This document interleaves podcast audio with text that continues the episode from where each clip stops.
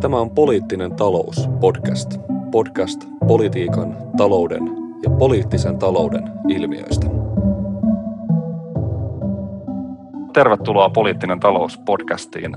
Jutellaan tänään suomalaisesta omistusasumisesta, asumisvarallisuudesta. Täällä on vieraana aiheesta tuoreen tietokirjan Voittajien ja häviäjien Suomi asuntovarallisuuden uusjako kirjoittaneet toimittajat ja tietokirjailijat Karla Kempas ja Veera Tegelperi. Karla ja Veera, tervetuloa. Tosi mukavaa, että pääsitte mukaan. Kiitoksia Kiitos paljon. Kovasti. Ihana olla puhumassa. Tota, tää, mä sain tämän tuossa pääsiäislomalla tai tauolla luettua tämän kirjan ja pidin, pidin siitä kovasti. Siinä on mun mielestä tosi hauska, hauska analyyttinen ja jotenkin toimiva rakenne. Te ikään kuin kirjoitatte tämmöistä suomalaisen asuntovarallisuuden poliittista historiaa. Te käsittelette sitä, että miten Suomesta on tehty tällaista kodinomistajien kansaa, mutta sitten samalla te myös käsittelette tavallaan näitä asuntomarkkinoiden viimeaikaisia kehitystrendejä. Et jotenkin asumistahan on pidetty pitkään sellaisena vähän niin kuin varmana vaurastumisen muotona ja se on ollut tämmöinen suomalaisten niin kuin ensisijainen varallisuuden kerryttämisen muoto, mutta kuitenkin niin kuin pohditte sitä, että miten nämä tavallaan uudet ehkä asuntomarkkinoita koettelevat jaot, erilaiset niin kuin alueelliset ja ehkä tämmöiset sukupolvienkin väliset jaot koettelee suomalaisia asuntomarkkinoita. Ja te vähän niin kuin esitätte, että toisille vaikka peritty asunto saattaa olla tämmöinen niin kuin portti vaurauteen, mutta sitten toisaalla ehkä ikään kuin kasvukeskusten ulkopuolella vähän syrjäisemmässä Suomessa peritty asunto saattaa koitua pikemminkin ikään kuin taloudelliseksi taakaksi. Eli mun mielestä tosi analyyttisesti niin kuin käytte näitä uudenlaisia jakoja, joita ehkä niin kuin asuntovarallisuus ja se jakautuminen Suomessa synnyttää. Ja sitten tuotte myös näitä näkökulmia, että mitä näille asuntomarkkinoille on tapahtunut ennen kaikkea ehkä finanssikriisin jälkeen, miten, miten nämä hinnat on lähteneet eriytymään eri puolilla Suomea.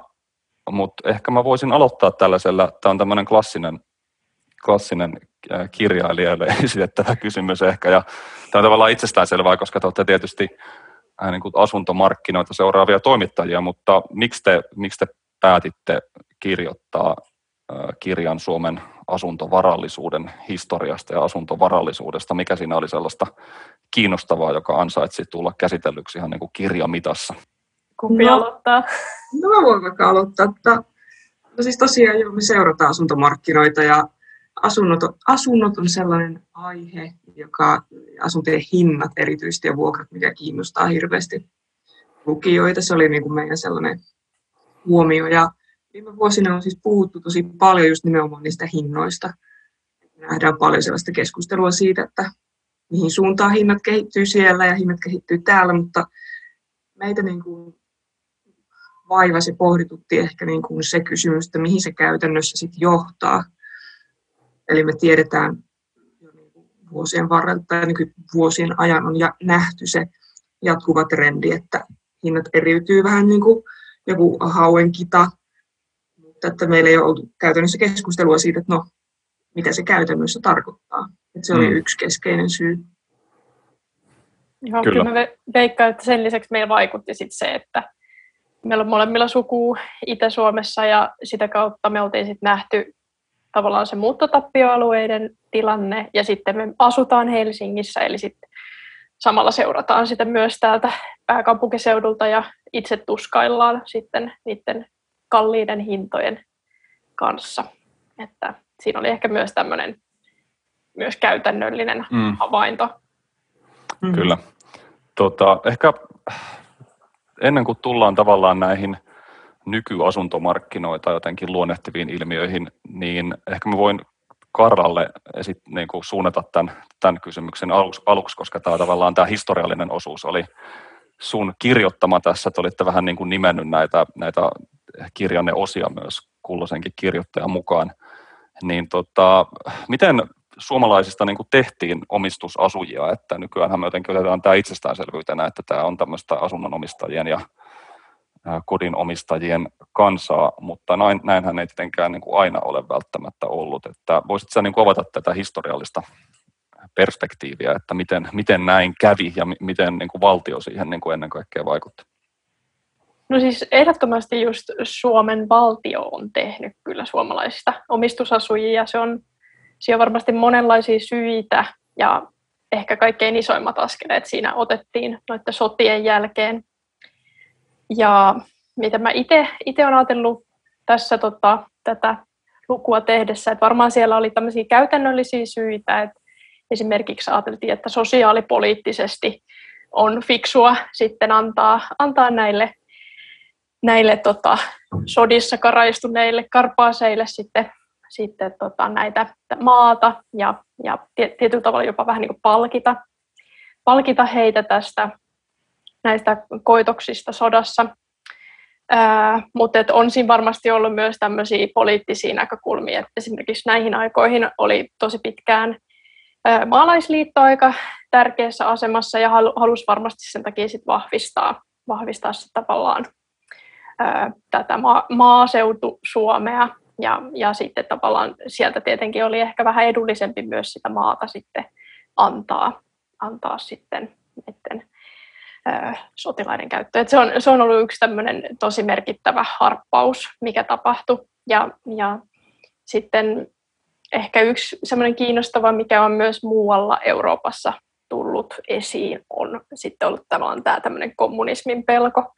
Ajateltiin, että jos ihmisillä on sitä maata, jota siellä sitten möyhiä ja sille rakentaa sitten sitten se oma tupa, niin ei ole sit niin paljon aikaa juonia jotain vallankumousta siellä. Et siinä on mm. kyllä monenlaisia syitä ja, ja, tota, ja se on tämä niin kun sodan jälkeinen aika on myös muissa, muissa maissa, ei pelkästään Suomessa sitten tehnyt ihmisistä omistusasujia. Et se ei ole ihan pelkästään suomalainen, suomalainen keksintö. Joo, se... Mutta toki sen jälkeenkin sitten on tavallaan sama rata jatkunut sitten muulla tavoin. Joo, se on selvästi tuossa piirtyy kuva, että se on nimenomaan niin kuin maailmansotien jälkeinen ilmiö. Mitkä siinä oli, niin kuin, no te kertottekin, oliko ne just tavallaan nämä ARA-lainat ja tämän kaltaiset niin kuin instrumentit, jotka siinä oli tavallaan niitä niin kuin konkreettisia työkaluja, joilla sitä lähdettiin sitä omistusasumista tukemaan valti, valtion toimesta? No kyllä se ehdottomasti oli nämä, että silloin tavallaan niissä ARA-lainoissa oli esimerkiksi tosi paljon edullisemmat korkokustannukset, että se oikeasti kannatti, kun silloin vielä se laina oli tosi kallista.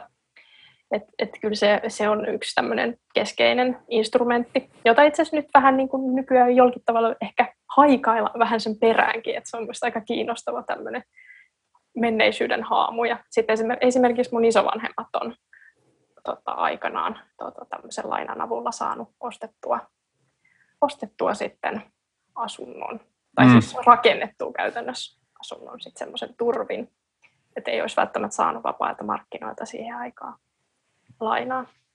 Jep. Joo, että noi aravalainet oli tavallaan niin kuin sellainen kaupunkien, kaupunkien omistusasumista kasvattanut instrumentti ja sitten niin kuin niitä ennen se maanhankintalaki, just mihin Karla viittasi, että, että asutettiin just sotilaita nimenomaan sinne, sinne tota maaseudulle raivaamaan omat kylmät tilat, niin maahankintalaki ja rava lainat, niin ne kyllä oli tosi keskeiset sellaiset. Niin oliko siinä tavallaan, te myös käsittelette just tätä, että siinä oli tämmöinen vahva niin kuin aluepoliittinen elementti tässä, tässä asuntopolitiikassa myös, että haluttiin pitää ikään kuin koko Suomi asuttuna ja tukea tällaista ää, al, niin kuin tal, niin kuin tasasta aluekehitystä jollain tavalla. Ja mielestäni niin jännästi tuotte tämän vahvan aluepolitiikan ja ehkä sen jollain tavalla myöhästyttämään tämmöisen, niin kuin jos nyt näin voi sanoa, ihan kuin, vähän niin kuin myöhästyttämään tällaisen suomalaisen sitten urbanisaation ja kaupungistumisen, jota te myös niin kuin tällaisena isona megatrendinä käsittelette, niin onko tässä ollut vähän jotenkin kaksi tällaista niin kuin eri suuntaa vetävää niin kuin historiallista trendiä, jotka nyt sitten ehkä näkyy jonkinlaisina niin kuin just jonkinlaisina törmäyksinä tai eh, niin kuin kipunointina täällä asuntomarkkinoilla? Joo, kyllä mä itse näen, että se oli yksi mun mielestä kaikkein kiinnostavimmista asioista, mikä sieltä tavallaan paljastui. Ja, ja mä, mä juttelin just yhden tota, useammankin, useammankin tyypin kanssa sitten asiantuntija, jotka sitten myös korosti tavallaan sitä, että, että kyllä se on oikeasti tosi paljon myöhästyttänyt sitä, sitä Suomen kaupungistumista. Olisiko joku arvio ollut, että jopa 20 vuodella tullut takapakkia siinä vaiheessa. Et, et kyllä se tota, on ehdottomasti ollut semmoinen iso, iso mm. muutos, jonka taustalla on ollut just se halu, halu sitten ö, asuttaa tai vahvistaa sitä maaseutu-Suomea, mutta kyllä siihen on ollut ihan silleen, kyllä siihen tavallaan oli ihan myös semmoisia järkiperusteita, että silloin oli tosi vahvaa niin kuin metsäteollisuutta ja tarvittiin sinne työntekijöitä, että silloin tavallaan ehkä samalla tavalla osattu ennakoida tietenkään sitten tätä kaupungistumisen kulkua, että silloin siinä on ollut ja sitten siihen aikaan myös maaseudulla, maaseudulla asuttiin tosi huonoissa oloissa monesti. Ja sillä saatiin sitten taas parannettua sitä asuntokantaa sieltä. Kyllä sillä on myös ollut jotain tämmöisiä ihan niin kuin järkiperusteita. Mutta tietysti nykyajan valossa se näyttää siltä, että älkää sinne rakentako, mm. ei, kohta kaikki haluaa sieltä pois. Mutta, mutta että kyllä siinä jotain ihan tolkkuakin on ollut aikanaan. Joo, ja ettehän te niin kuin te jotenkin hyvin väistätte sen sudenkuopaa, että tämä jotenkin tämä kaupungistuminen olisi ollut myös pelkästään jotenkin ihan tämmöinen omalakinen ilmiö, että kyllähän sitäkin on, on varmasti niin kuin suomalaisella maankäyttöpolitiikalla ja alue, aluepolitiikalla niin kuin eri, eri tavoin tuettu. Että jotenkin tämä on tietysti tavallaan help, help, helppo vastakkainasettelu semmoinen, että on ollut jotenkin tällaista ikään kuin epätervettä alueiden tekohengittämistä, kun taas pitäisi sitten antaa vaan jotenkin sen äh, kaupungistumisen jotenkin jyllätä, jyllätä tavallaan niin kuin omalla, omalla painollaan. Mm-hmm. Niin kyllä asuminen on mitä suurimmassa määrin niin kuin aluepolitiikkaa tai, tai toisinpäin aluepolitiikka liittyy mitä suurimmassa määrin asumiseen, kun se haluaa katsoa. Et siinä on sitten ollut vaan niin kuin eri aikoina, eri vuosikymmenen sotien jälkeen erityyppisiä arvoja, mitkä on sitten vienyt sitä kehitystä entistä enemmän niin kuin, just sitä kaupungistumista suuntaa tai kaupungistumisen suuntaa, että sitten taas rakenneltiin niin kuin 70-luvulla hyvinvointivaltiota ja perusteltiin yliopistoja ja näin päin pois. Tota, mm. Sitten isompiin kaupunkeihin ja se taas sitten no, tietenkin lisäsi niiden vetovoimaa. Kyllä. Kyllä se on just toi hyvinvointivaltion rakennusvaihe oli korostetusti, että Suomessa rakennettiin just semmoista hajautettua hyvinvointivaltiota. Ja sieltä esimerkiksi, jos ajattelee nykyään, puhutaan vaikka, että kannattaa ostaa sijoitusasunto yliopistokaupungista, niin siis sehän perustuu siihen, että, että niin kun, silloin kun rakennettiin hyvinvointivaltiota, niin ajateltiin, että olisipa hyvä, jos täällä mahdollisimman monessa paikkaa Suomessa olisi näitä yliopistoja. Ja mm. nykyään sitten asuntosijoittajat kiittävät, että kiva kun on monella puolella Suomea sitten näitä. Aika sinänsä tosi tosi voimakkaita ja pitäviä päätöksiä, esimerkiksi noin koulutuspoliittiset päätökset. Kyllä. Mm. Jos oli jännä huomio, mä olen jos varmaan joskus aiemminkin siitä lukenut, mutta en ollut sitä tullut ehkä ajatelleeksi noin syvällisesti, että jotenkin, että just se, että välttämättä joku Helsinki ei vaikka ehkä toisin voisi niin kuin intuitiivisesti ajatella, niin se ei ehkä tuommoiselle asuntosijoittajalle, joka haluaa sitä vuokratuottoa, niin se ei välttämättä ole se houkuttelevin paikka kuitenkaan. Että just se saattaa, että puhuitte mun mielestä jostain Rovaniemestä tavallaan paljon, että se oli, että, että monelle se näyttäytyy tällaisena jotenkin ikään kuin varmojen, varmojen niin kuin vuokratuottojen tällaisena paikkana, niin no, tämä nyt vähän jotenkin poikkeaa tästä ehkä, ehkä kupletin juonesta, mutta oli mun mielestä hauskaa, niin voisitteko tavallaan avata, että mihin, mihin tuommoinen niin järkeily, mihin se tavallaan, niin kuin, mihin se perustuu? No se perustuu ihan siihen, että kun sijoittaja miettii, että minulla on nyt vaikka 100 000 euroa käytettävissä niin asunnon hankintaan, niin sitten kun mietitään, että Helsingissä tietysti kysyntä on kovaa sekä niin kuin vuokrala, niin kuin vuokralaisten suunnalta tuleva kysyntä, mutta sitä, sen lisäksi tietysti niin kuin sijoittajien mm. suunnalta tuleva kysyntä. Niin asuntojen hinnat on niin korkeita, että se ei välttämättä riitä ja sitten tota, helpommin saa just sen jos siis hankittua edullisemmin tämmöistä niin kuin pienemmästä maakuntakeskuksesta tai yliopistokaupungista.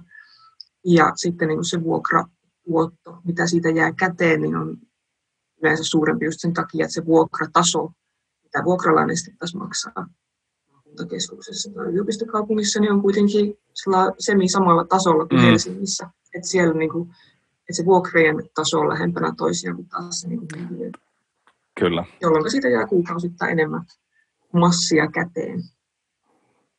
Tota, No ehkä tästä onkin hyvä siirtyä tavallaan tähän, että, että Suomessa ehkä kun asumisen tukemisesta keskustellaan, niin se huomio sitten ehkä usein kiinnittyy tavallaan vaikka asumis, suorin asumistukiin ja vuokra-asuntojen rakentamiseen ja näin.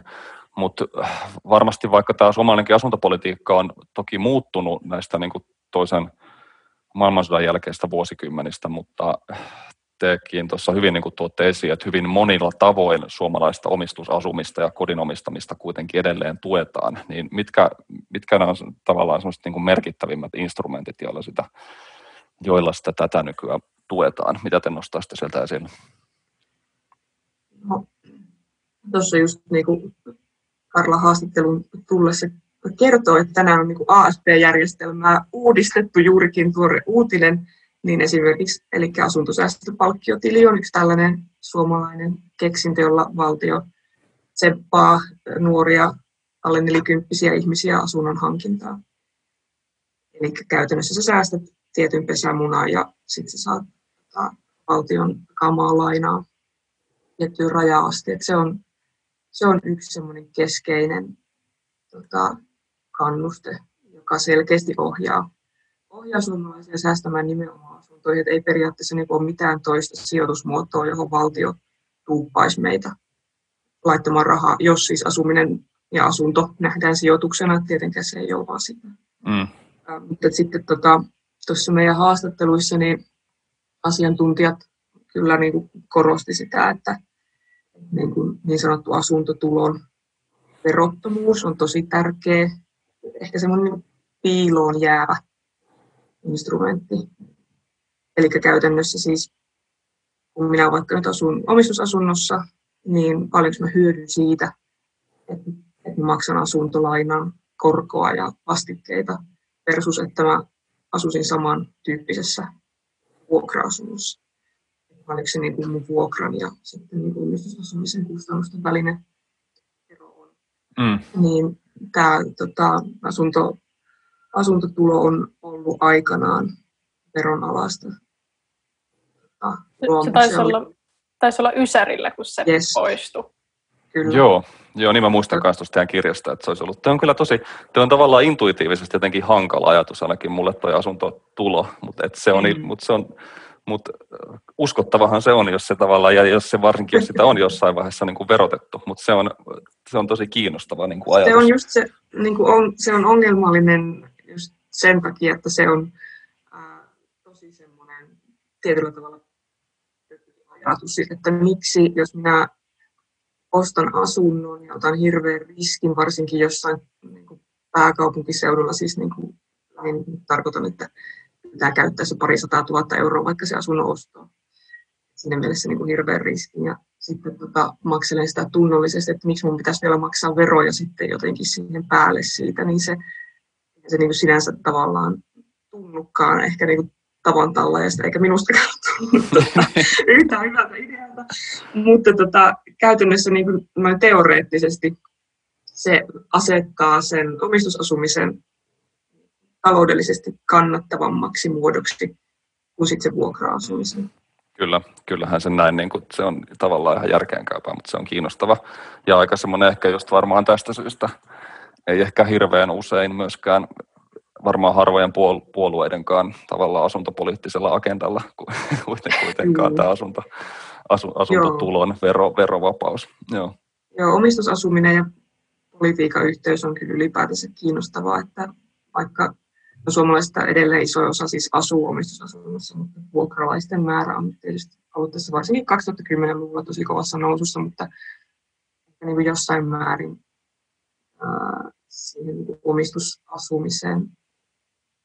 Tota, tukiin puuttuminen on, on hankalaa puolueelle, että niin kuin paljon, tässä 2010-luvullahan on siis puututtu asuntolainan korkovähennys oikeuden kokoon, joka on niin kuin yksi tukimuoto myös, jos näistä niin omistusasumisen tuista puhutaan. Mutta että, että se niin kuin kooltaan, se korkovähennysoikeuteen puuttuminen, niin se on tosi pikkutekijä verrattuna vaikka sitten siihen asumistuloon, mistä äsken puhuttiin. Että tota, ää, oli Kela-arvio siitä, että vuonna 2019 sen tota, korkovähennysoikeuden kustannus tavallaan valtiolle pois valtion kassasta oli 60 miljoonaa euroa, kun taas sitten puhutaan niin kuin, ää, Vattin arvion mukaan asuntotulon ja, ja sitten tota, asunnon luovutusvoiton verottomuuden kohdalla yli 4,5 miljardista eurosta. Mm. 60 miljardia versus 4,5 60 miljoonaa versus 4,5 miljardia, niin eri luokassa. Kyllä, kyllä. Tuossa on ehkä myös se, että tota, ihmisten on tosi vaikea pitää tämmöisiä vähän niin kuin verohelpotuksia tai, tai tämmöisiä verotukia niin, sanot, niin sanotusti, niin niitä ei yleensä pidetä tukina, vaikka tavallaan kyllähän nekin ihan yhtä lailla helpottaa sitä, sitä, mm. sitä asiaa, vaikka, vaikka ne ei tavallaan sitten, niitä ei otettaisi vähän niin kuin annettaisiin erikseen valtiolta, vaan niitä vaan ei ikinä oteta. Mutta mm. tota, se on selvästi semmoinen, mikä on vaikea, vaikea ymmärtää ja kaikki muutenkin omistusasuihin kohdistuvat tämmöiset on niin vaikeasti poliittisesti toteutettavissa, kun kaikki haluaa tietenkin olla omistusasujen puolella, kun niitä on niin paljon tässä Suomen maassa. Joo, ei, ei meihin, meihin pidä mitenkään, ei pidä tulla mitenkään sörkkimään, mä oon samaa mieltä. mä oon vielä vuokralla asuja, niin mulla on vielä kriittinen osa. kyllä, kyllä, nimenomaan me ollaan, muut ollaan ihan jo bia, biasoituneita tässä, että ei pidä, ei voi ottaa Just mitään. Tämä, niin kuin, tämä niin kuin, että mikä on tukea ja mikä ei. Että, kun viime vuosina on puhuttu ihan tosi paljon siitä, että miten varsinkin Kelan yleiset asumistuki menot on, yleisen asumistuen niin kustannukset on kasvanut paljon ja siellä on niin kuin ihan järkiperäisiä syitä, kuten vaikka että opiskelijoista tuli, tai opiskelijat siirtyi yleisen asumistuen piiriin ja näin, niin, niin me nähdään se tavallaan helposti se summa, että näin paljon se kustantaa valtion kassasta vuosittain. Ja sitten on helppo kritisoida sitä. Mm. Tavallaan, ja sekin, niin kuin, että paljonko vaikka se toi asuntotulo, mistä puhuttiin, niin paljonko se vaikutus oikeasti on, niin ei me voida tietää. Siis se on ihan käytännössä äh, mahdotonta laskea, että on vaan niin kuin arvioitu tosiaan olemassa siinä. Mm. Jep. Tota, ehkä voisi sitten siirtyä vähän tähän siihen, että mitä nyt sitten asuntomarkkinoilla on tapahtunut ehkä tuon niin kuin finanssi- ja talouskriisin jälkeen, joka teillekin tuossa, tai teidänkin kirjassa vähän piirtyy tuommoisena vedenjakajana esiin, että et, et jotenkin ehkä voisi ajatella, että Suomessa sitä asuntoa on pidetty semmoisena aika varmana jotenkin vaurastumisen muotona, ehkä riippumatta siitä, mistä päin Suomea sen on ostanut. Mutta sitten kuitenkin nyt 2000-luvulla ja varsinkin sen talouskriisin jälkeen vaikuttaa siltä, että nämä hinnat on kuitenkin eriytyneet aika lailla, tai se hintojen nousu on ollut kiivasta ehkä eritoten niin kuin pääkaupunkiseudulla ja varmaan näissä jotenkin ehkä tämän kasvukolmion sisällä, mihin nyt sitten Helsingin PK-seudun lisäksi Tampere ja Turku kuuluu, no, niin mitä siinä, niin kuin, mitä siinä tavallaan tapahtui, mitkä ne semmoiset isoimmat tekijät oli, jotka vaikutti näiden markkinoiden niin kuin jonkinlaiseen eriytymiseen, tai mitä sieltä pitäisi nostaa esille? No, siellä on niin kuin useampi tällainen megatrendi, mitä mm. on niin kuin 2010-luvulla tapahtunut. Okei, tietysti niin kuin just finanssikriisi ja pankkien vakavaraisuus, sääntely, lainansaanti. Et silloin niin kuin tietenkin iso merkitys asuntomarkkinoihin, koska edelleen me Suomessa lähtökohtaisesti ostetaan asunnot lainalla osittain.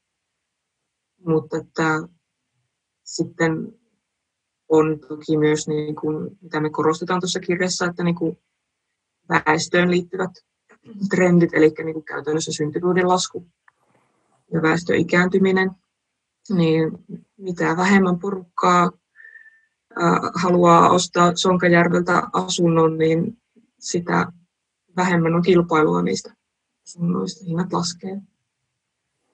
Et, tavallaan se ei ole vaan se niin itsessään finanssikriisi mm. ja finanssikriisi aiheuttama, aiheuttama tota, muutos. Mutta että, niin kuin kaupungistuminen on sitten myös sellainen pitkään jatkunut kehitys, mistä oli tuossa edellä puhetta, että se on vuosikymmeniä ollut periaatteessa käynnissä, mutta että nyt se niin kuin ehkä Suomessa oikeasti alkaa näkyä, koska meidän väestö, väestömäärä vähenee. Tota, mitäs tämä niin kuin, ö, globaalisti tämä keskuspankkipolitiikka on kuitenkin niin kuin muuttunut tässä aika lailla tämän finanssikriisin jälkeen, ja me ollaan ollut tämmöisessä niin kuin nolla korkotilanteessa ja tosi pitkään, mutta sitten toisaalta niin kuin tekin kirjoitatte, niin tämä lainansaannin tavallaan ehtoja on, on toisaalta kiristetty, niin miten nämä vähän niin kuin vastakkaisiin suuntiin jotenkin ehkä vievät ilmiöt on teidän mielestä tähän niin kuin asunto, asuntomarkkinaan ja näihin tavallaan asunnon ostamisen hankinnan mahdollisuuksiin vaikuttaneet? No periaatteessa tavallaan just se, että kun me ollaan nautittu, voi sanoa oikeastaan nautittu näistä nollakorkovuosista, ja hirveästi puhutaan siitä, nyt vaikka koronankin aikana on puhuttu, no nyt niin kuin ihmiset ottaa hirveästi lainaa ja lainaa halpaa ja asuntomarkkinat sen kuvaa hyrrää ja näin, niin tota, se tavallaan niin kuin, ää, lainan saannista on tullut tosi help, niin kuin helpompaa niille, joilla on mahdollisuus saada sitä lainaa.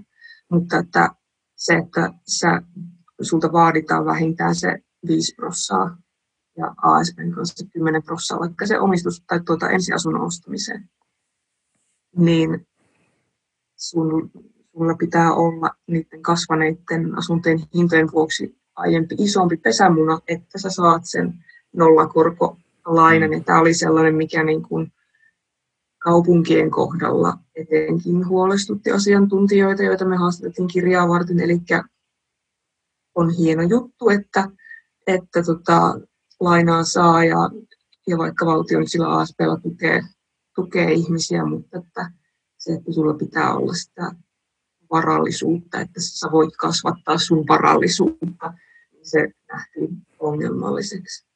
No se kynnys on kasvanut. Et mä oon jonkun verran noita just taas tilastoja, tilastoja plärännyt, niin kyllä se näkyy, että se tavallaan lainakanta on kasvanut tosi paljon, mutta sitten taas ne ensiasunnon nostajat on vähentynyt. Et se on aika irvokkaan näköinen itse asiassa se grafiikka, että jos tässä podcastissa pystyisi välittämään kaikille, niin mm. se tota, on kyllä aika hurjan näköinen käppyrä. Joo, toi on tos, niin anteeksi sano vaan verran.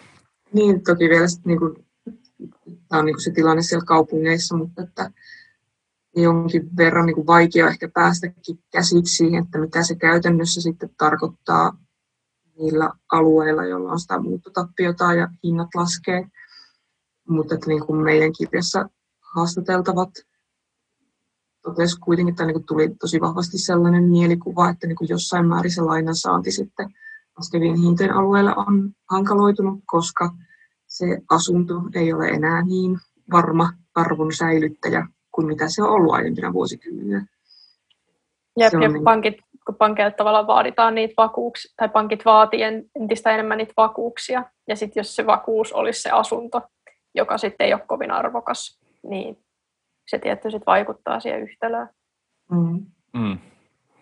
Toi on yksi tota, mun mielestä niin kuin jännimmistä jutuista tuossa teidän kirjassa just, ja se oli mun mielestä hauska, että olitte lainanneet tätä Lisa Atkinsin ja kumppaneiden tätä Asset Economy-kirjaa, jonka tota, tota itsekin silmäilin tuossa jokin aika sitten, ja siinähän nimenomaan vähän niin kuin hahmoteltiin tällaista niin kuin perimisen logiikkaa ja nimenomaan tällaista ehkä niin kuin asuntovarallisuuden kautta ja sen ympärillä pyörivää niin kuin logiikkaa tällaisena jonkinlaisena uuden, uudenlaisena ikään kuin luokka jaonkin muotona, ja no toki heidän analyysi keskittyy tavallaan hyvin toisenlaisiin yhteiskuntiin kuin Suomi on, mutta te, te mun mielestä te hyvin niin kuin käsittelette tätä samaa jotenkin, samaa ikään kuin dynamiikkaa, niin onko tässä jotenkin just käymässä näin, että se jotenkin se näkymä niin kuin jonkinlaista perinnöstä ja siitä, mistä se perintö tulee, ja, ja miten siihen asuntovarallisuuteen ehkä sen jotenkin sen perityn varallisuuden kautta pääsee kiinni, niin kuin just Veera kuvastossa sitä, että tarvitaan sitä varallisuutta, että pääsee niihin halpoihin lainoihin kiinni. Niin onko tässä syntymässä joku tämmöinen niin kuin uudenlainen tavallaan tämmöinen yhteiskunnallisten jakojen dynamiikka, että, että just näiden niin kuin perin, ehkä just niin kuin perintöjen kautta kertyvän niin kuin varallisuuden ympärillä myös meillä täällä Suomessa? No kyllä siinä nyt ainakin jotain viitteitä siitä nyt on. Et toki tämä on vasta sen verran uusi asia kuitenkin tämä ihan semmoinen selkeä, että hinnat menee niin voimakkaasti eri suuntiin kuin mitä nyt, ne loppujen lopuksi aika lyhyt aikana vasta, kun ollaan tätä seurattu, mutta kyllä siinä nyt vähän pahasti siltä näyttää, että jos tämä kehitys jatkuu, niin kyllähän se sitten vaikuttaa aika paljon, että mistä sä sitä perintöä saat että mm. kuinka se sinua auttaa elämässä eteenpäin vai, vai niin kuin, tuleeko jopa takapakkia. Että... Meillä oli tässä niin kuin muutama henkilö haastateltava kirjassa keissi, joissa niin kuin aika rujosti näkyy just se, että mitä se, mitä se tota, vaikka, no olipa kyse omakotitalosta tai asu, kerrostaloasunnosta, mutta jos sä perit sen jostain paikkakunnalta, missä markkinat on käytännössä seis, mm. niin se on kustannuserä sulle pahimmillaan. Ja siinä oli niin, aika kiinnostavaa, anteeksi Ver, sano vaan. Ei sano vaan. Ei, kun siinä oli mun mielestä kiinnostavaa se, että nämä itse kaikki haastateltavat sattuu olemaan sellaisia henkilöitä, jotka asu pääkaupunkiseudulla, mutta sitten he olivat saaneet niitä perintöjä eri puolilta Suomea. Ja tavallaan se, mistä se perintö sitten oli tullut, niin se oli ihan tosi ratkaisevasti vaikuttanut siihen heidän tavallaan taloudelliseen tilanteeseen, vaikka kaikki olivat ihan tämmöisiä hyväosaisia ihmisiä, jotka lähtökohtaisesti vaikka eivät olleet tavallaan missään talousvaikeuksissa, mutta, et, mutta et esimerkiksi yksi, yksi haastateltava, joka sai semmoisen tosi niin kuin remppakuntoisen asunnon perinnöksi, niin tässä hän laskeskeli, että, että vuodessa menee 2400 euroa siihen pelkkään ylläpitoon. Ja kun siinä on putkiremontti tulossa, niin hän oli siitä aika huolissaan, että meneeköhän se edes kaupaksi. Ja sitten se oli vielä semmoisessa talossa, jossa oli pari muutakin asuntoa tyhjillään, että onko se edes maksajia sitten putkiremontille loppujen lopuksi. Et se oli aika niin kuin, tavallaan, he, kyllähän niin kuin tiesi etukäteen, että ei siitä varmaan mitään niin kuin hirveän hyviä rahoja saa, mutta ei hän ollut tavallaan osannut odottaa sitä, että miten iso taakka se mm. tulee olemaan. Että kyllä mä itsekin ajattelen, että jos pitäisi 2 tonnia 400 maksaa joka vuosi siitä, että pitää vaan yllä jotakin asuntoa, jolle ei olisi käyttöä, niin kyllä se aika stressaavalta kuulostaa. Mm. Että tavallaan ihmisillä oli se kokemus, että he luopuis asunnosta vaikka ilmaiseksi, jos joku vaan ottaisi sen. Et ei vaan ole ottajaakaan. Mm. Se on kiinnostava nähdä, mitä tällä rintamalla tapahtuu vaikka 2020-luvulla. Näitä keissejä tulee varmasti enemmän. Kyllä. Ja sitten muistaakseni teillä oli jotain sellaisia päinvastaisia elementtejä tai niin kuin esimerkkejä siellä, että oli tällaisia aika jotenkin ei nyt mitenkään erityisen vauraita tai mitenkään rikkaita ihmisiä, jotka sitten jostain pääkaupunkiseudulta peri jonkun kaksi, on vähän niin kuin yllättäen jotenkin. Joo. Ja sitten pääsi tavallaan niin kuin sen kautta jotenkin tähän tämmöiseen jopa niin kuin asunto, sijoittamiseen suurin piirtein kiinni. Että oli niin kuin mielestäni jännä semmoinen niin kuin toiseen suuntaan vetävä ilmiö tässä sitten. Mutta ilmeisesti tai niin kuin tätäkin eittämättä, eittämättä tapahtuu, kun tämä asuntovarallisuus tuottaa tällaista niin kuin dynamiikkaa.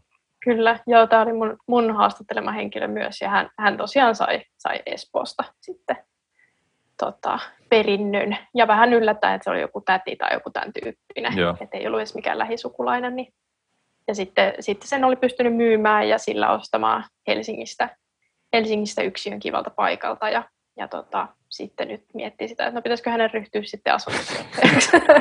ja tosiaan hän oli niinku tavallaan siinä vaiheessa, kun hän sai sen, niin hän oli muistaakseni ihan niinku pätkätyöläinen, että ei tavallaan niinku ollut mitään toivoa siitä, että olisi pystynyt omin avuin tavallaan niin, saamaan totta. sitä asuntolainaa edes.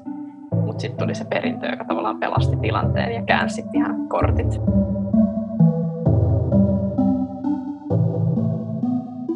No mites tota, jotenkin, jos tämä asuntopolitiikka on tavallaan perinteisesti ollut tämmöinen niin kuin tekin sanotte, että se on vähän sellainen sosiaalipolitiikan muoto, josta tukemalla ehkä vähän pyritty näitä jotenkin tätä varallisuutta koko kansalle kerryttämään, niin ajatteletteko te, että se tulee että, että niin kuin ehkä jakautumaan nykyistä vahvemmin siihen, että asuuko meillä ehkä ihmiset, jotka on pienituloisempia tai jotka ei jostain syystä pääse näille asuntomarkkinoille, asuuko se, tuleeko se asumaan niin kuin vuokralla nykyistä enemmän? Tuleeko tässä niin kuin tällaista jakautumista entistä voimakkaammin näillä asuntomarkkinoilla? No siinä mielessä kyllä, että jos meillä väestö keskittyy entistä enemmän kaupunkeihin, joissa ne hinnat nousee, ja meillä on edelleen lähtökohtaisesti se tilanne, että, että tota, lainan saantiehdot vaatii sen tietyn määrän sitä alkupääomaa ja varallisuutta. Ja toisaalta kaupungit on paikkoja, missä sitten on vaikka paljon palvelualalla olevia ihmisiä, joilla on sitten pienet tulot. Niin siinä mielessä kyllä. Mm. Suomi on kuitenkin edelleen tosi moninainen ja ne asuntomarkkinoiden kasvot on, niin kuin jos miettii taas sit, ää, niin kuin laskevien hintojen alueita tai maakuntakeskuksia, meillähän on tietenkin myös alueita, missä ne hinnat pysyy tosi vakaina. Ei tämä niin valtavaa jakoa vaan joka kunnassa ole. Niin niissä edelleen pienituloinen, keskituloinen ihminen tai perhe, niin siellähän voi olla jopa niin kuin paremmat mahdollisuudet päästä kiinni siihen omistusasumiseen, kun ne, kun ne hinnat laskee. Mutta että sitten pitää vaan niin kuin, ehkä miettiä sitä, että miten siihen omistusasumiseen suhtautuu. Et omistusasuminen, joo, sen voi nähdä sijoituksena, kun nykyään on paljon puhuttu, kiitos sijoitus- tai asuntosijoitusbuumi, mutta silloin se käyttöarvo, että, että jos sä meinaat niin kuin pienelle 10 000 hengen paikkakunnalle, jossa tota, väestö vähenee, niin jäädä asumaan ja sulla on elämä siellä ja kaikki on hyviä ja sulla on duunia, niin sähän oot niin kuin voittaja ja sä pääset kiinni todennäköisesti helpommin siihen omistusasuntoon, mm. mitä ehkä ennen olisit päässyt. Eikä tarvitse asua vuokralla. No kyllä noi syvimmät jaot varmasti on isoissa kaupungeissa, joissa hinnat nousee tietyillä alueilla tosi voimakkaasti. Et kyllä siinä tavallaan yksi huoli, mikä meidän haastateltavilla oli, oli just se, että tämä johtaa myös siihen, että kaupunkien sisällä sitten nämä erot kasvaa. Ja tulee sitten vaikka niitä alueita, joissa sitten kasautuu se, se pienitulosten joukko. Ja sitten tavallaan tulee niitä alueita, joilla sitten ei ole tavallaan asiaa sitten muuten kuin esimerkiksi näiden perintöjen kautta. Mm. Joo, kaupungit on se tosiaan, missä niinku se jakolinja todennäköisesti tulee näkymään, koska se johtuu myös osin siitä, se on jo niinku Helsingissä tai pääkaupunkiseudulla nähtävissä, että meillä on alueet, missä on niinku yli kahdeksan tonnin neliöhinnat, ja sitten meillä on alueita, missä on vaikka paljon kaupungin vuokra-asuntoja, joihin pääsee kiinni vaan tietyillä ehdoilla. Ne ehdot on se, että sulla on tarpeeksi pieni tulo. Just tämä problematiikka, että minne se keskiluokka, mistä tämä kysymys lähti, niin, että minne se keskiluokka sitten menee, jos ne ei pääse niihin tota, mm. vuokra-asuntoihin, mutta ei toisaalta niihin niin kahdeksan tonni neliöhintoihin. Joo, toi on tota, tosi jännä, jännä, jännä huomio ja ehkä siitä just sit pääseekin tähän, että mikä on tavallaan tämän niin kuin asuntomarkkinoiden tällainen, mit, mitkä tämän värinän semmoiset niin poliittiset vaikutukset on, että jos meillä niin kuin tuossa kuvasitte hyvin, että jos kaupungit eriytyy, että siellä on toisaalta ne jotenkin tosi vauraat alueet, joihin on vaikea päästä kiinni, ja sitten ehkä toisaalta semmoiset niin keskiluokan karttelemat jotenkin alueet, ja joihin ei sitten ehkä pääse tavallaan niihin tuettuihin vuokra-asuntoihinkaan kiinni, niin onko tämä jotenkin, liittyykö tämä jotenkin siihen, että tuntuu, että niin moni näistä nykyisistä ikään kuin poliittisista debateista jollain tavalla liittyy tämmöiseen alueellisuuden kysymyksiin, että on jotenkin nämä kaupungit, joissa on ehkä just tämmöinen toisaalta tämmöinen niin kuin globalisaatiosta nautiskeleva jotenkin eliitti ja sitten ehkä ne niin kuin vuokralaiset ja sitten ja sit tavallaan se keskiluokka pakenee sinne jonnekin tavallaan sinne jonnekin kaupunkien liepeille ja niin kuin miettii sit, sit siellä, että miten tälle mun niin kuin asuntovarallisuudelle ja statukselle ja muulle käy, niin onks, on, liittyykö nämä jollain tavalla niin kuin toisiinsa vai onko tämä tämmöistä sitä niin jotenkin ylitulkintaa, vai mitä te ajattelette tämän niin kuin semmoista poliittisista vaikutuksista? Riippuu vähän, mitä poliittisia vaikutuksia miettii. Että mm. tossa niin kuin, vaikka nyt nuo kuntavaalit on tulossa ja niin kuin, paljon seurataan puoluekalluppeja vaikka, että mihin ne missäkin kunnassa ja alueella notkahtelee.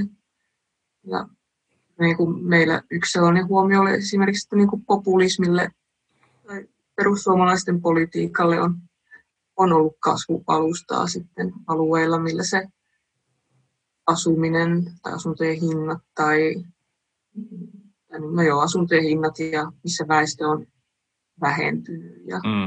että on ollut vaikka isoja rakennemuutoksia, niin siis joo, ei se varmaan ylitulkinta ollut, mm. mutta se on just se, että se asuminen liittyy niin, niin kuin kaikkeen. Siis. Mm. Mm. Ja sitten mä itse, kyllä, mm.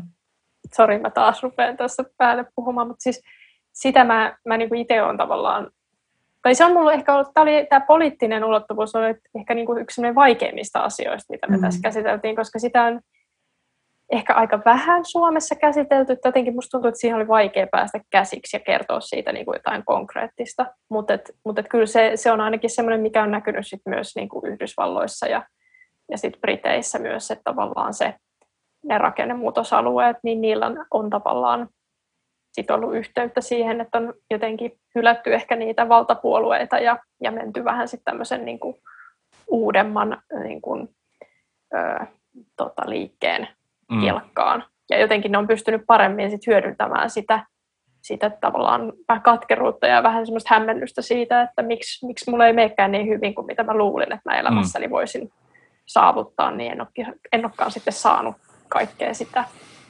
Kyllä. Niin kyllä kai sitä jonkin verran käsittääkseni, no sitä varmaan on esitetty niin kuin erilaisia korrelaatiosuhteita, mutta jos vaikka jotain sitä, että ketkä, ketkä niin kuin Briteissä sen EU-eron puolesta äänesti, niin kyllä niin kuin aika vahvaa jotenkin korrelointia oli just tämän niin kuin asuntomarkkinakehityksen kanssa, että alueella, joissa asuntojen hinnat oli laskussa, niin äänestettiin aika niin kuin innokkaasti tuon EU-eron eron puolesta, että, että, kyllä tässä niin kuin jotain on sellaista, ehkä toistaiseksi aika niin kuin vähän just Suomessa pohdittua, mikä varmaan johtuu osittain siitä, että täällä on edelleen tällaiset niin kuin varmaan sen jotenkin edelleen henkitoreissa olevan aluepolitiikankin ja näidenkin tavallaan tietynlaista niin kuin polkuriippuvuutta tuovien instituutioiden vuoksi, niin täällä on semmoista alueellista jotenkin tasa-arvoisuutta, mutta mm. on tässä niin kuin jotain, että just nämä, nämä niin kuin megatrendit, nämä kaupungistuminen ja ne, joita tekin tuossa käsittelette, niin mä mietin, kun just pohtii tällaisia jotain bensakapinan kaltaisia ilmiöitä tai vaikka just nyt mitä on. Ilmeisesti aika niin kuin itse isojakin ihmisryhmiä kerran johonkin Facebook-ryhmiin. Ne ei todella jotenkin voi olla ajattelematta, että siinä on jotain tällaista niin kuin katkeruutta, koska en nyt ole ihan varma siitä, että yksityisautoilijoilla ehkä niin kuin materiaalisesti menee välttämättä entistä huonommin, tai onko se bensahinta hirveästi noussut, mutta jotenkin tämmöistä niin kuin, ehkä siinä on jotain tämmöistä niin kuin alueellista myös, tai jotain tällaista niin kuin kulttuurista, joka just liittyy tuohon tuohon niin teidänkin kuvailevaan ilmiöön siihen tiettyyn katkeroitumiseen. Niin, kyllä se niin kuin tavallaan, jos miettii sitä asiaa vielä niin kuin tätä poliittista ulottuvuutta asuntomarkkinoiden kautta, niin tavallaan jotenkin se, että ne asuntojen hinnat onhan vain mittari tavallaan siitä, että mitä siellä alueella tapahtuu. Et ne on niin kuin se, siellä taustalla voi olla tosi erityyppisiä syitä, tosi erityyppisiä niin kuin taloudellisia ja poliittisia tekijöitä, että miksi ne hinnat jossain vaikka laskee. Niin kuin, kyllä niin kuin varmasti jonkinlainen yhteys on siinä, että mihin suuntaan vaikka työllisyys on kehittynyt. Mm. Niin kuin just se, että mikä vaikuttaa mihinkin, niin se, se on ehkä sellainen hankaluus ja kuinka paljon. Mutta itse asiassa kun mainitsit tuon bensakapinan, niin me tehtiin puolueelle tässä kirjan tekoprosessin aikana puoluekysely, niin, niin se, sielläkin just kysyttiin keinoja puolueilta, että miten ne sitten vaikka vaikuttaisi, tai haluaisiko ne ylipäätään vaikuttaa sellaisten alueiden, tota, sellaisilla alueilla asuvien ihmisten tilanteeseen, tai haluaisiko tukea heitä, missä niin kuin hinnat laskee. Niin esimerkiksi perussuomalaiset oli niin oikeastaan niin kuin ainoita tällaisia, jotka heitti sellaisia niin keskustan lisäksi ää, niin konkreettisia keinoja, mutta että ne, ne ei liittynyt suoraan asumiseen, vaan ne liittyy nimenomaan polttoaineverotukseen esimerkiksi. Et, ja niin kuin he liitti sen kiinnostavasti just siihen, että, että, että niin kuin, että Suomi ei kaupungistus niin paljon, jos työmatkaliikenne olisi järkevämpää ja edullisempaa kauempaa. Et niin kuin, totta kai siellä niin kuin, nämä niin kuin tällaiset, vaikka nyt liikupensa, niin se liittyy siihen, että miten ihmiset pääsee kulkemaan ja missä niiden kannattaa sitten asua. Kyllä. Esikaupungissa vai, vai 50 kilometrin päässä sitten jossain enemmällä paikkakunnalla työpaikasta. Jep. Mitä tämä muuta tämä? Teillä oli tosiaan tuo jännä tuo puoluekysely tuossa, niin mitä, mitä muuta sieltä niin kuin nousi tavallaan näistä puolueiden asuntopoliittisista avauksista niin kuin esille, tai mitä, mitä kiinnostavaa te löysitte sieltä? Ilmeisesti puolueet ei ole hirveästi, hirveästi puhuneet kuitenkaan, ainakaan kaikki puolueet tästä asunto, asuntopolitiikasta.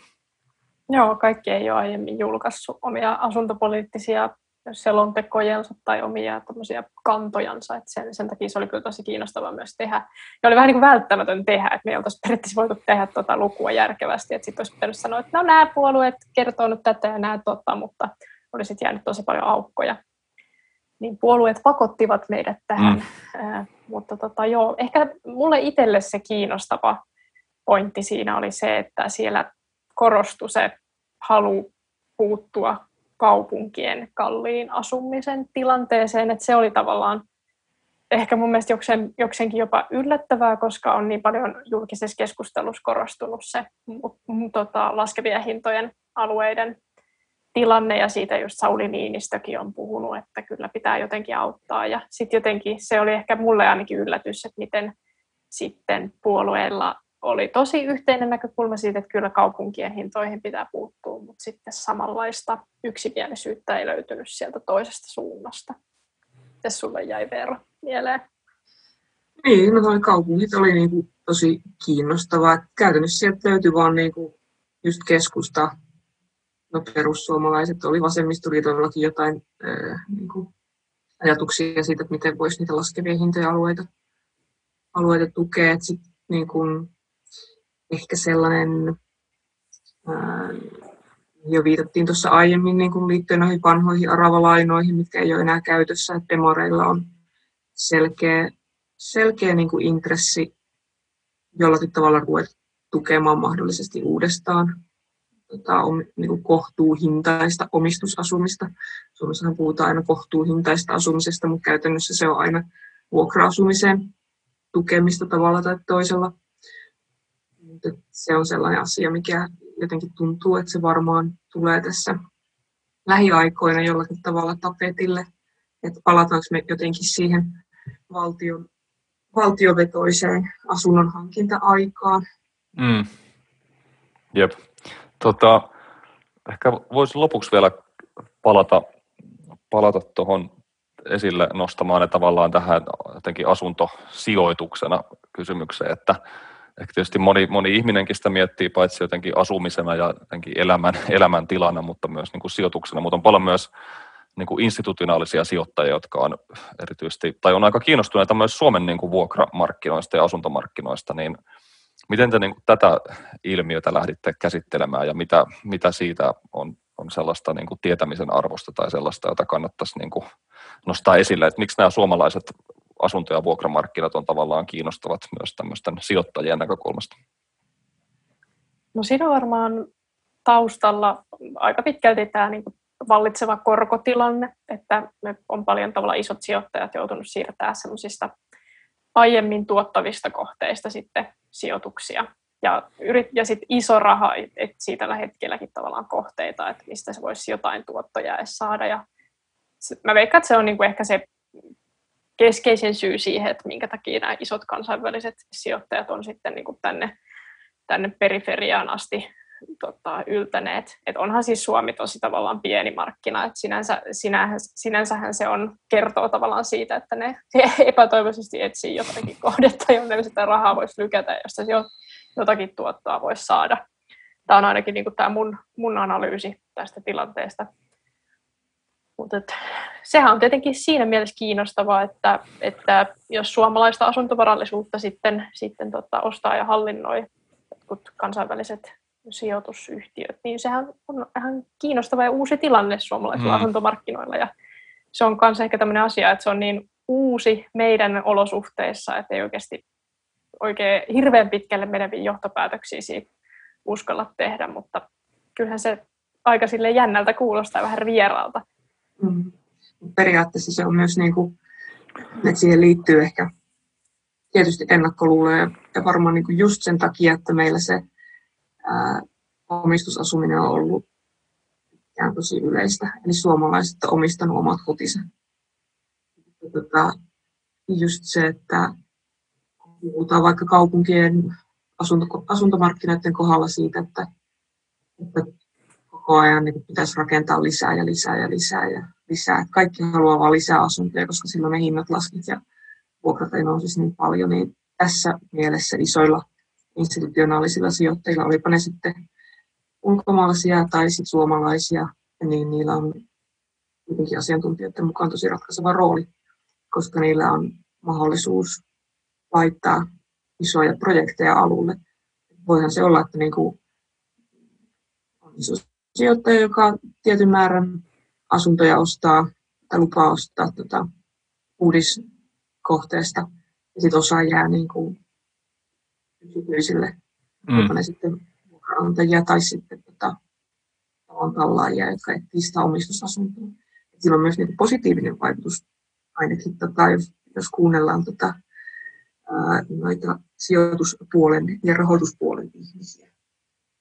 Kyllä. Joo. Ja kyllähän siellä tavallaan, että kyllä ainakin Suomessa on paljon nämä isot kiinteistösijoittajat, mitä tänne on nyt tullut, niin ne on aika tiiviisti yhteyksissä esimerkiksi niin kuin eläkeyhtiöihin. Eli tavallaan suomalaisten, suom, että esimerkiksi suomalaistakin eläkerahaa on tosi paljon kiinni, kiinni sitten näissä kiinteistösijoittajien asunnoissa, että sinänsä niin kuin, että ei, ei se niin kuin tavallaan tarkoita, että välttämättä on joku niin kuin ilkeä, kasvoton mm. yhdysvaltalainen tota, niin kuin, valtava yhtiö, joka vaan haluaa tota, repiä, repiä voitot vuokralaisen selkänahasta, että tavallaan kyllä siellä saattaa myös olla suomalaisten eläkerahat esimerkiksi kiinni. Et se on sinänsä niin aika monimutkainen ja vaikea kysymys, ja mä niin toivon, että tämäkin on sellainen asia, mistä muutkin toimittajat kiinnostuu ja jatkaa kaivelua ja, ja tota, selviää sieltä sitten lisää tavallaan, että minkälaisia vaikutuksia täällä voi olla. Kyllä. Ja vielä niin kuin se pitää sanoa, että totta kai, jos mietitään vielä näitä niin kuin alueiden välisiä eroja, niin mitä me haastateltiin eri institutionaalisia sijoittajia ja heidän edustajiaan, niin niin sen kyllä näkee tosi vahvasti, että siellä kuitenkin ajatellaan niitä niin kuin vakaita tuottoja. Eli nämä ei ole sellaisia toimijoita, jotka lähtisivät jonnekin Rovaniemelle tai Ranualle rakentamaan, vaan että nämä rakentaa niin kuin pääkaupunkiseudulle, Tampereelle, Turkuun. Eli tämä on niin kuin tosi vahvasti yhteydessä sit, niin siihen kaupungistumiseen. Kyllä. Toi oli hauska, tai enpä ollut tullut ajatelleeksi takaan, että, että, että Suomessa te nostitte tämänkin esille, että Suomessa oli niin kuin 90-luvulla oli vielä vuokrasääntelyä niin kuin valtiollista, ja nyt se tuntuu sillä tavalla niin kuin kaukaiselta, kaukaiselta ajatukselta, mutta onko tämä ollut yksi tekijä, joka on ehkä tehnyt Suom- Suomesta kuitenkin jossain määrin niin kuin kiinnostavan tämmöisenä vuokra, ikään kuin, tai suomalaista vuokra-asuntomarkkinoista myös näiden sijoittajien näkökulmasta. Joo. Onko tämä tekijä, joka on vaikuttanut siihen? Ilman muuta, ja se on sellainen, että mitä miten me tarkasti se kirjassa muotoillaan, mutta sitä pelätään kuin ruttoa suurin piirtein. Kukaan ei halua vuokrasääntelyä takaisin minkään muotosta, että se sössis niin kuin ihan kaiken. Se, sitä mieltä on niin kuin institutionaaliset sijoittajat, sitä mieltä on yksityiset vuokraantajat ja kaikki voi, sitä, niin kuin, sitähän tässä on vaikka viime syksynä pyöritelty, että pitäisikö jonkinlaista sääntelyä palauttaa, jotta ne vuokrat ei nousisi niin paljon, mutta siinäkin on sitten argumentteja vastaan, että että tota, sitten taas rakennettaisiin vähemmän, kun ne ei mm. kiinnostaisi. No, se on kyllä tosi vaikea, vaikea kysymys, mutta tuli kyllä, tuli kyllä hyvin selväksi tota, näitä, näiden tota, asuntosijoittajatahojen tota, näkökulmasta, että se, kun sanoo sanan vuokrasääntely, niin siellä lähti kyllä kelat päälle, että ei sitä tänne, ei. Kyllä, lähtee luottoluokituksesta heti yksi pykälä pois. Kyllä. Tota, mit, miten toi oli kiinnostava, miten tota, mä en tiedä, tai en nyt, en nyt muista, että missä määrin te olitte tota vuokrasääntelyasiaa kysyneet niin kuin myös niin kuin kaupungeilta ja tavallaan poliitikoilta ja muiltakin, vaikka muiltakin asiantuntijatahoilta, niin miten te tätä niin kuin hahmottelette? on, onko, sitä tämmöinen, on, onko se tavallaan aika tämmöinen niin konsensus, valitseeko sitä konsensus, että sitä ei, ei kovin laajalti haluta, vaikka Veera tuossa just äsken sanoi, että sitä olisi olisi niin kuin vähän taas pidetty esillä, mutta onko vallitseeko sen, sen tällaisesta jotenkin kehnoudesta kuitenkin tämmöinen aika laaja yksimielisyys? Joo, kyllä se vallitsee, että me ei sitä niin kuin esimerkiksi tuossa meidän puoluekyselyssä kysytty sen tarkemmin, me keskityttiin siinä enemmän just omistusasumiseen liittyviin asioihin, mutta, mutta tota, joo, kyllä niin kuin mitä kuntien ja kaupunkien kuntaliiton kanssa keskusteli, niin se oli se lähtökohta, että että se ei varsinaisesti, siinä ei nähty sitä hyötyä. Tuossa siis, mihin niin viittasin, että se on ollut esillä, niin se oli siis ympäristöministeriö, joka vastaa näistä asumisasioista, niin teetti tuossa viime syksynä Turun yliopistolla sellaisen, sellaisen tota, vuokramarkkinaselvityksen, missä selviteltiin, että miten Euroopassa säännellään vuokramarkkinoita ja siellä se tuli, että, että ei niin kuin, siellä, sielläkään ei ehdotettu sitä, että niin kuin, niin kuin vuokrakattoa. vuokrakattoa, niin mm. ei saa periä tonnia isompaa vuokraa, vaan että niin kuin, pitäisikö vaikka jotenkin turvata paremmin vuokralaisen tota, oikeuksia tai olisiko niin kuin jotain muuta tällaista vuokrasääntelymekanismia. Jotain tämmöistä korotusrajoituksia tai... Okei, okay, aivan. Että ne oli kyllä silleen aika niin semmoisia maltillisia, mitä sieltä tuli. Mun, mun mielestä, että ei tavallaan ollut semmoisia radikaaleja, radikaaleja, mitä noin kaikkein eniten pelkää, eli jotain mm. vuokrakattoja tai semmoisia tosi tiukkoja mm. rajoja sille. Tai Suomessa taisi olla silloin vielä Ysärillä semmoinen, että oli joku, joku virasto tai joku lautakunta, joka päätti ne vuokrat, mm. joku tämän tyyppinen. Kyllä. Niin semmoista ei kyllä ehdotettu Joo. sieltä. Joo.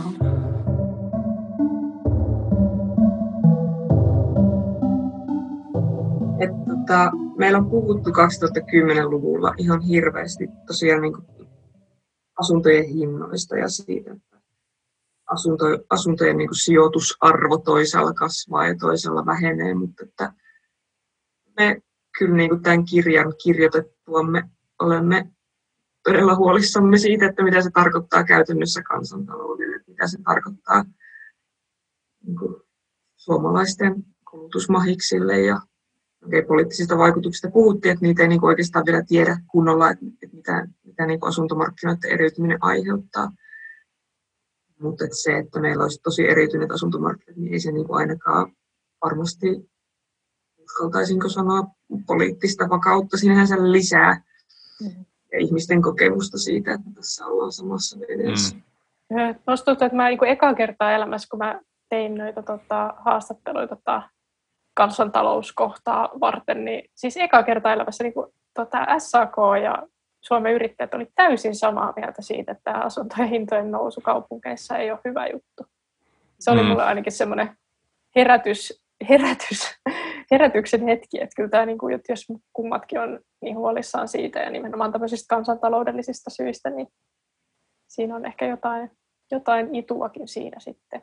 Sen sijaan, että me puhuttaisiin pelkästään siitä, että rikastuuko tota, Heikki Helsingissä ja köyhtyykö tota, sitten Pekka jossain Porissa, niin pitäisi ehkä puhua siitä, että no mitä se vaikuttaa siihen Heikki, jos se Pekka siellä Porissa köyhtyy.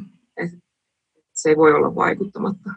Mm. Just sen takia, että, että se asuntovarallisuus, meidän niin kuin rahoista kaksi kolmasosaa on tuoreimpien tietojen mukaan kiinni seinissä. Niin se, että jos se vähenee toisaalla ja kasvaa toisaalla, niin, niin se vaikuttaa kyllä kumpaankin suuntaan. ihmiset liikkuu esim. Niin, että niin kuin, ihmiset liikkuu esim. töiden perässä. Ja niin se, että sä et yhtäkkiä saakaan sillä sun porilaisella omakotitalolla sitten kaksi jotain Helsingistä, jos sun pitää tänne muuttaa, niin, niin se, niin kenen laariin se sataa. Twitterissä tota, yksi tyyppi, kun me toi kirja julkaistiin, niin olisiko se siinä päivänä ollut tai ihan tässä, tässä heti sen jälkeen, niin just esitti kysymyksen, että, no, että jos, jos Suomi on voittajien ja häviäjien Suomi, niin onko kukaan sitten oikeasti voittaja? Niin oltiin ihan silleen, että juuri näin. Siitä me ollaan ainakin pohdittu myös. Että, kyllä. Että se oli myös aika hyvä kiteytys, mikä sieltä tuli. Jep, kyllä. Tota, tähän, mulle tähän on ihan hyvä, hyvä lopettaa. Karla Kempas ja Veera Tekelberg. Kiitos tosi paljon haastattelusta. Tämä oli tosi, tosi kiinnostava keskustelu ja tosiaan teidän uusi kirja on just tullut vastapainolta, joten ja sen nimi oli siis Voittajien ja häviäjien Suomi, asuntovarallisuuden uusjako, joten se varmaan löytyy jo kirja, onko kirja, kirjakaupat kai ne on auki, mutta ainakin, ainakin, ainakin verkkokaupasta voi tilata. Ainakin verkkokaupasta ainakin koronaturvallisesti tilata. Kyllä, kyllä nimenomaan. Kiitos kutsusta. Kiitos, Kiitos. tosi paljon.